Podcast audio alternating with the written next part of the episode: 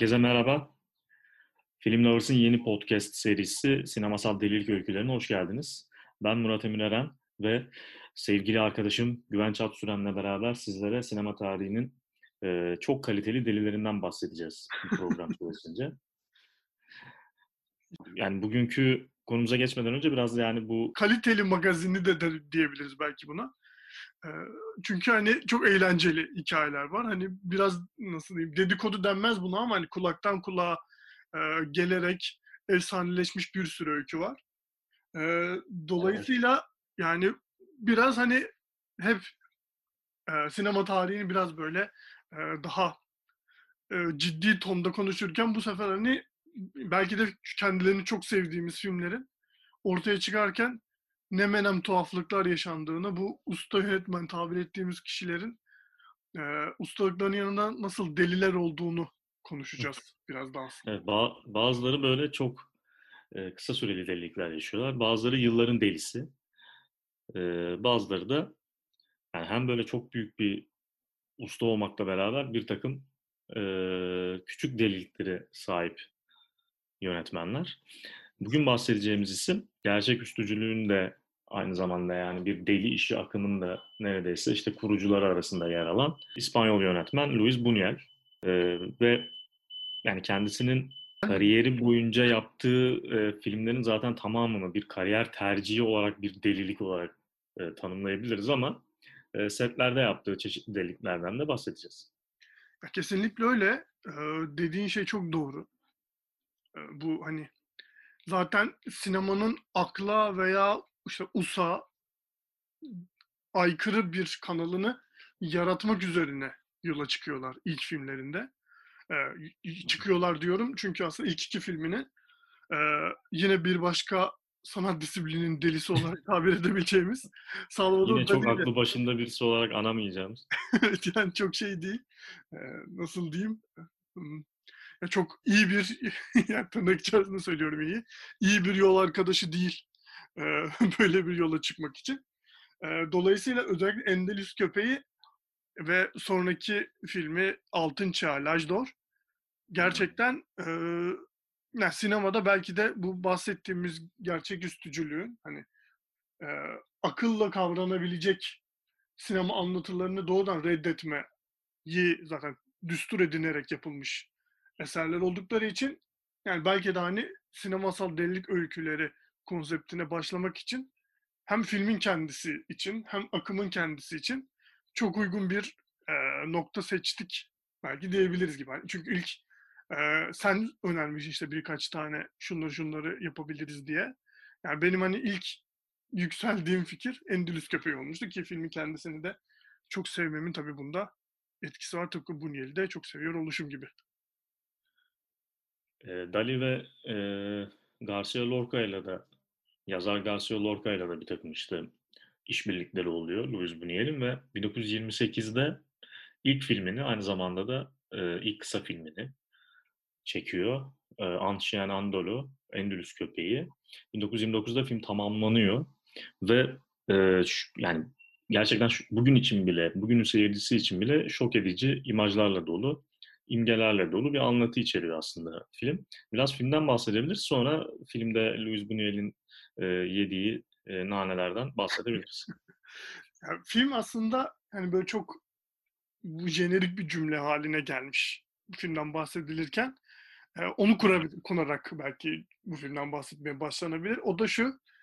Film Buñuel'in ve Dali'nin e, rüyalarından yola çıkarak e, çekilen bir film hani zaten şey Bunyel bir gün hani birazdan da etraflıca konuşacağımız bu göz kesilme sahnesine benzer bir rüya gördüğünü söylüyor.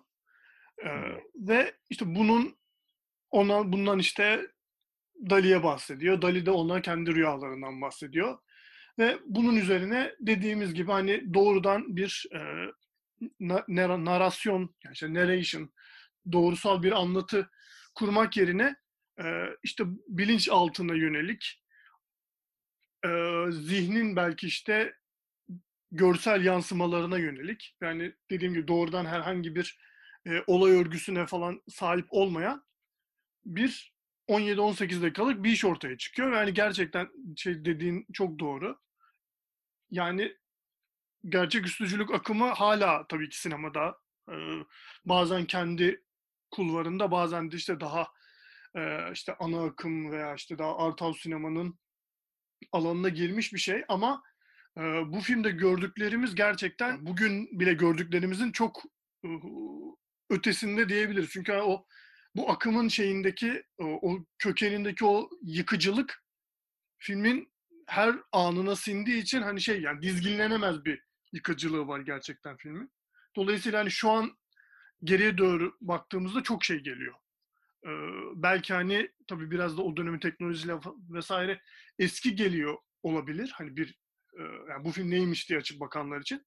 Fakat hı hı. yani ortada bahsettiğimiz gibi yani o an o zaman daha önce yapılmamış bir şey ve aslında bunun da ötesinden yeni bir şey olmanın da ötesinde yapılmış olanı yıkmaya yönelik yeni bir şey olması gerçekten çok önemli filmin. Ee, evet, yani o dönemin sinema tarihinin ben en önemli birkaç filminden biri olduğunu da düşünüyorum hatta. Hani şey olarak biraz kişisel bir yerden e, alırsam. Dolayısıyla hani yani öve öve bitiremem ben en azından şeyi, yani filmi kendisini diyebilirim. Ve çok erken bir tarihte yani 1928'ler, 1929'lar e, inanılmaz erken bir tarihten bunu yapıyor. Çok e, öncü bir film aynı zamanda. Yani bugünden bile yani baktığımızda eski gelebilir dediğimiz kısmı aslında belki de sadece teknik kısmı işin. Evet. Yani teknik olarak çok eski görünebilir film ama yani ortaya koyduğu e, ta, tavır, e, önümüze getirdiği imajlar, e, yani her neredeyse işte bütün kurgusal anlatıyı ki daha o zaman çok böyle oturmuş da değil. Hı hı. Daha, daha böyle işte e, edebiyattan ödünç alınmış bir şekilde ilerleyen bir anlatı var. İşte diyalog üstünden, onun, onun üstünden falan. Hı hı. Yani onu da çok reddeden bir noktada duruyor. Gerçek bir delilik gerçekten tek başına film. Evet. Ee, şeyde de e, o, o dönemin sürrealist camiasında da büyük bir yankı uyandırıyor. Çok seviliyor falan. Hı hı. Devamında yaptığı yine yani bu kadar olmasa da Endülüs köpeği kadar olmasa da yine e, gerçekten sert başka bir film olan Lajdor, Altın Çağ ve yine e, di, bir takım işte tabulara saldıran e, o, orta üst sınıf ve ve burjuvaziye saldıran e, yönleri olan bir film olarak kalıyor. O açıdan çok acayip bir başlangıç yapıyor diyebiliriz sinemaya. Evet yani şunu söyleyebilirim. Lajdor hani biraz daha takip edebildiğim bir anlatısı var. Hani o açıdan Hı-hı. biraz daha Hı-hı. şey. E, yani, yani şey Endülüs köpeğiyle yıktıkları şeyin e, parçalarıyla kendi oyun alanını kuruyor gibi biraz görüyorum ben Lajdor'u. Dolayısıyla hani biraz hani yani çok tabii ki bu şey e, çok esnek. Hani yine bir anlatı takip edilebilir bir anlatı diyorum ama yine tabii çok esnek e, bir yapısı var ama yani Endülüs köpeği gerçekten şey değil hani e, bir anlama güdüsüyle takip edilem, edilmemesi gereken bir film aslında. Evet hani yine dönüp dolaşıp aynı şeyi söylüyoruz bu noktada.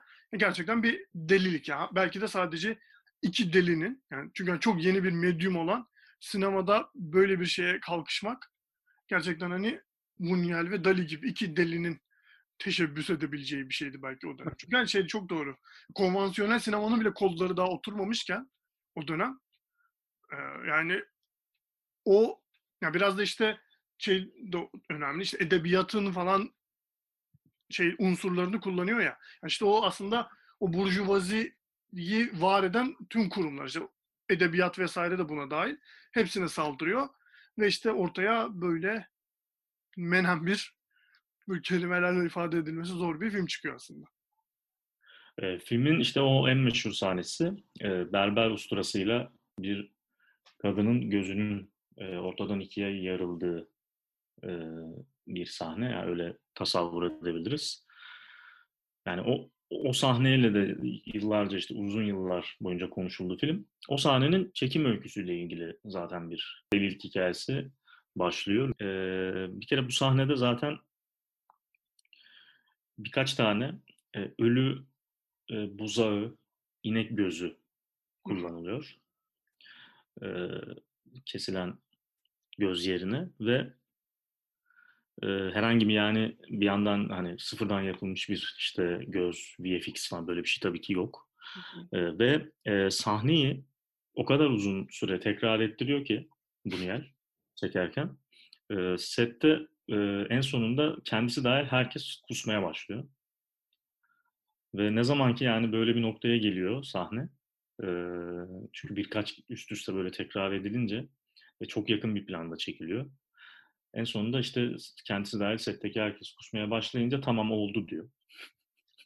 Ya aslında şey gibi değil mi? Hani belki de sahneyi en iyi yani en iyi çekimi yakalamak için değil de e, böyle hani kusturmak için çıkmış gibi gelmiyor mu şu an hani bunu böyle düşününce? Yani evet muhtemelen zaten şöyle bir şey yani o işte ikisi de Dali de o da rüyalarından yola çıkıyorlar ve rüyanın kendilerinde yarattığı hissin aynısını e, olabilecek yani primitif bir yolla da olsa e, şeyde izleyicide uyandırmak istiyorlar. Ya Ve kesinlikle sette öyle. bu olur. Evet, şey, sette bu olursa e, izlerken de olur diye düşünüyor herhalde. Ya çünkü evet çok yeni bir alan ve hani o şok etkili çok şok ediciliğin e, nasıl bir e, sinematik karşılığını bulmak konusunda hani biraz inceleyip sık dokunmuş ama on biraz şey geliyor. Bu Buñuel'in her zaman e, üslubu böyle çiğdir. Yani çiğ demeyeyim de hani raw demek istiyorum aslında. Daha böyle hani e, estetik, yani en iyi imajı yakalamaya çalışmaz hiçbir zaman. E, daha böyle hani e, imajın yarattığı anlam üzerine her zaman kafa yormuş bir yönetmen. Dolayısıyla hani şey gibi bir tekrar etmekten de bahsetmiyoruz burada. Hani e, en iyi görüntüyü yakalamak için tekrar etmesi gibi bir şey gibi görünmüyor bana bu en azından. Hani şimdi geriye dönüp Tumbuniye'nin kariyerini gördüğümüz zaman. Çünkü hani e, onun için o imajın kendi şok ediciliği önemli ya. Dolayısıyla hani şey olduğunu düşünmüyorum. Hani dediğim gibi tüm kariyerinden geriye doğru baktığım zaman hani bunu iyi çekemedik arkadaşlar bir daha, bunu iyi çekemedik arkadaşlar bir daha gibi değil. O işte o şok ediciliğin etkisini katlamak için e, muhtemelen de hani o bahsettiğin şeyi e, şok ediciliği işte rüya mı kabus mu artık orası biraz muallak. E, onun etkisini daha kolektif bir şeye yaymak için e, böyle bir girişimde bulunulmuş gibi görünüyor bana açıkçası. Ee, bir de bu sahneyle ilgili e, başka bir ilginç nokta şu. Filmin çekilen ilk sahnesi bu. Yani filmin ilk çekim günü de bunu çekiyorlar. Hı hı. Yaz, yazık yani ekibe de. Gerçekten öyle. Ve bu Nasıl bir arada belaya bulaştıklarını e, Evet. görmüş oluyorlar hemen ilk günden. yine bir anekdot bu bahsettiğimiz kesme işlemini yapan e, kişi diyeyim artık ona. Hani kasap gibi görünüyor en azından. E, filmin başında işte o usturayı bileylerken. E, Buñuel'in kendisi canlandırıyor o şeyi de. Yani kesimi yapan kişiyi de. Yanıyla Evet. yine filmden başka bir anekdot, başka bir sahneden. İşte e, bir, bir insan elini ve bir insanın işte kollarını böyle ka- kaplayan karıncaların olduğu bir sahne var. E, bu sahnenin çekimlerinde de e, Buñuel bu sefer karıncaların oyunculuğunu beğenmiyor. Bu inanılmaz bir şey gerçekten. Diyor ki bunlar olmuyor, yapamıyorlar falan diyor. E, ve e, bir biyoloji bir biyolog tutuyorlar. E, bu biyolog e, Madrid'in yakınlarından işte Sierra del Guadarrama diye bir dağdan bir e, böyle bir şeyin içinde bir kereste işte bir odunun içinde e, yüzlerce binlerce karınca getiriyor. Ve o karıncalarla bu şey çekiliyor, bu sahne çekiliyor. Buñuel diyor ki şimdi oldu. E, bunlar yapıyor diyor. Yani işte bir- yine orada da pozitif bilimlere alan açan bir tavır var sinemasında gerçekten. Yani e, neresinden baksan böyle gerçekten hani hani öncekinde ne olmuyordu, bu olanda ne oldu tabii ki zihnine girip anlayabilmek mümkün değil. Bir yandan yani o karıncaların oradan kaldırılıp Paris'e getirilmesi falan bilemiyorum. Ve e, yani nihayet işte filmi tamamladığından neler olduğundan da biraz bahsedebiliriz. O da aynı şu şeyin e, bu Endülüs köpeği mevzusunun ikinci perdesi gibi. Hani çekimleri zaten böyle türlü deliliklerle e, nasıl işte süre gelmiş bir filmin galası da hani bu filmin zaten ne kadar şok edici olduğundan bahsettik. Filmin galası da hani çok e, kolay hazmedilmiyor. En azından otorite ve hani e, üst sınıf mensupları tarafından. Evet hatta e, bu, Bunel ceb, cebine taş dolduruyor. Evet, ve en büyük Şey- efsanelerden biridir bu da sinema tarihinde. Evet, evet. Hani Evet, yere gitmeden önce hı hı. eğer hani birileri saldırırsa falan kafalarına taş atarım gibi bir fikirle. gerçekten inanılmaz bir hikaye bu. ya. Dünya saçması bir. Şey gerçekten Evet. bu hani çok yazılıp okunmuş bir efsane ve hani şey böyle Evet. hani zihinlerimize yer etmiş bir şey ama şu an bunu başka biriyle konuşurken gerçekten ne kadar saçma olduğu aslında bir yandan da belki hani o dönemin şartları içerisinde düşününce makul olduğunu da hani bu ya bunun bir fikir olarak akla gelmiş olması bile başka bir delilik gerçekten yani. Ya, tahminim e, yani işte Premier'in yapıldığı yer taşlanabilir. E, evet. işte biz taşlanabiliriz. Bari bizde işte böyle karşılık verecek bir şey olsun yanımızda diye düşünüp herhalde. E, böyle, bir, şey savunma mekanizması gelişti. böyle bir savunma e, cephanesine şey yapmış, sığınmış diyelim. Onun haricinde e, hem Dali hem de kendisi başka rollerde de oynuyorlar filmde. Evet filmde oyunculukları da var ikisinde dediğim gibi. Evet, Dali bir papazı oynuyor. Hı hı. Ee, piyanoyla birlikte işte böyle ne diyeyim ilerleyen, sürüklenen gibi. Şey zaten bunun zaten çeşitli vücut parçaları filmde görünüyor. Başka sahnelerde de. Ve e, en nihayetinde film yani gerek işte dergilerin en tehlikeli filmler listesi olsun. Gerek işte meşhur ölmeden önce görmeniz gereken filmler listeleri olsun. Bu listelerde yerini alıyor. Ve hani şunu da söyleyelim hani bu film özelinde konuştuk. Hani belki biraz da işte kariyerin ilk dönemine şey yaptık. Hani atıflarda bulunduk genelde ama Bunyan'ın kendisi zaten nevi şahsına, şahsına münhasır. Birisi e, yani hani kendi yarattığı bir mojito tarifinden tut işte, e, tür tür ilginçlikleri olan dediğim gibi nevi şahsına münhasır biri. Ve yani bununla ilgili yani Bunyel'in deliliklerine biraz daha şahit olmak için daha fazlasına şahit olmak için daha doğrusu e, küçük bir kitap önerebiliriz belki. Küçük değil aslında hacimli de bir kitap. E, Louis Bunyel'in otobiyografisi yani konuşurken de referans verdik. E, adı Son Nefesim. Hı E, özellikle bu kitabın içinde hani kariyerinin seyrini böyle etraflıca işte o dönem kimlerle tanıştığını, başından neler geçtiğini, bu filmleri nasıl yaptığını, nasıl zor koşullarda yaptığını belki vesaire anlatıyor.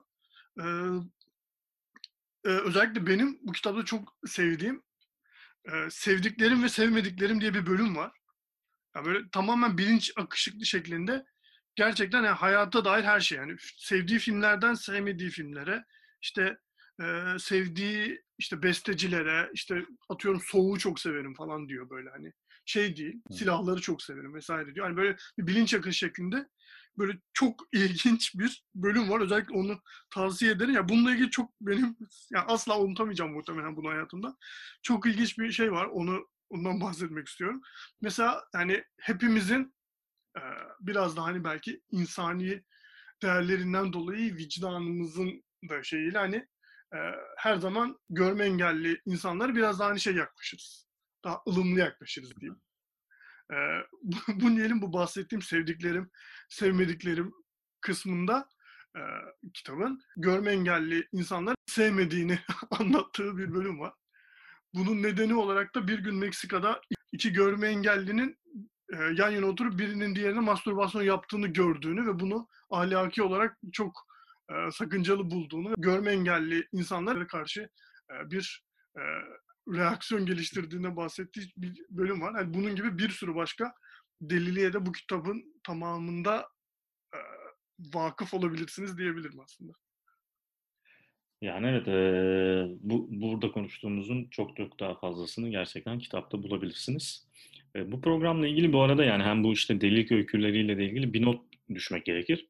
Yani bütün bu yönetmenler, işte yazarlar vesaire, işte bu delilikleriyle anılan isimlerin e, çok başarılı olmalarının sebebinin aslında böyle bu yaptıkları delilikler olduğu niyeyse hep düşünülür ve bu eee, bir takım işte eee, yaptıkları çılgınlıklar diyeyim eee, onore eee, edilir neredeyse. Hani övülür falan.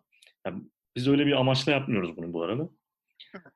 Sadece biraz daha işte bu eee, bunlardan haberdar olalım, eee, edelim sizi de. Biraz işte bunların üzerine konuşalım.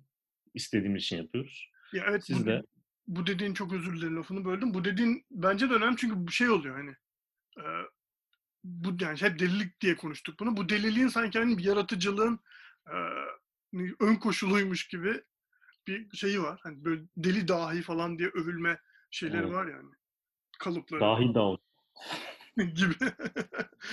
Yani öyle bir şey değil yani çünkü hani çok makul bir insan olup da bir sinema dahisi veya işte edebiyat dahisi de olabilirsiniz ki e, onlarda şey hani bir sürüsü var onlarda. Belki bu bahsedeceğimiz delilerden çok daha fazlası var.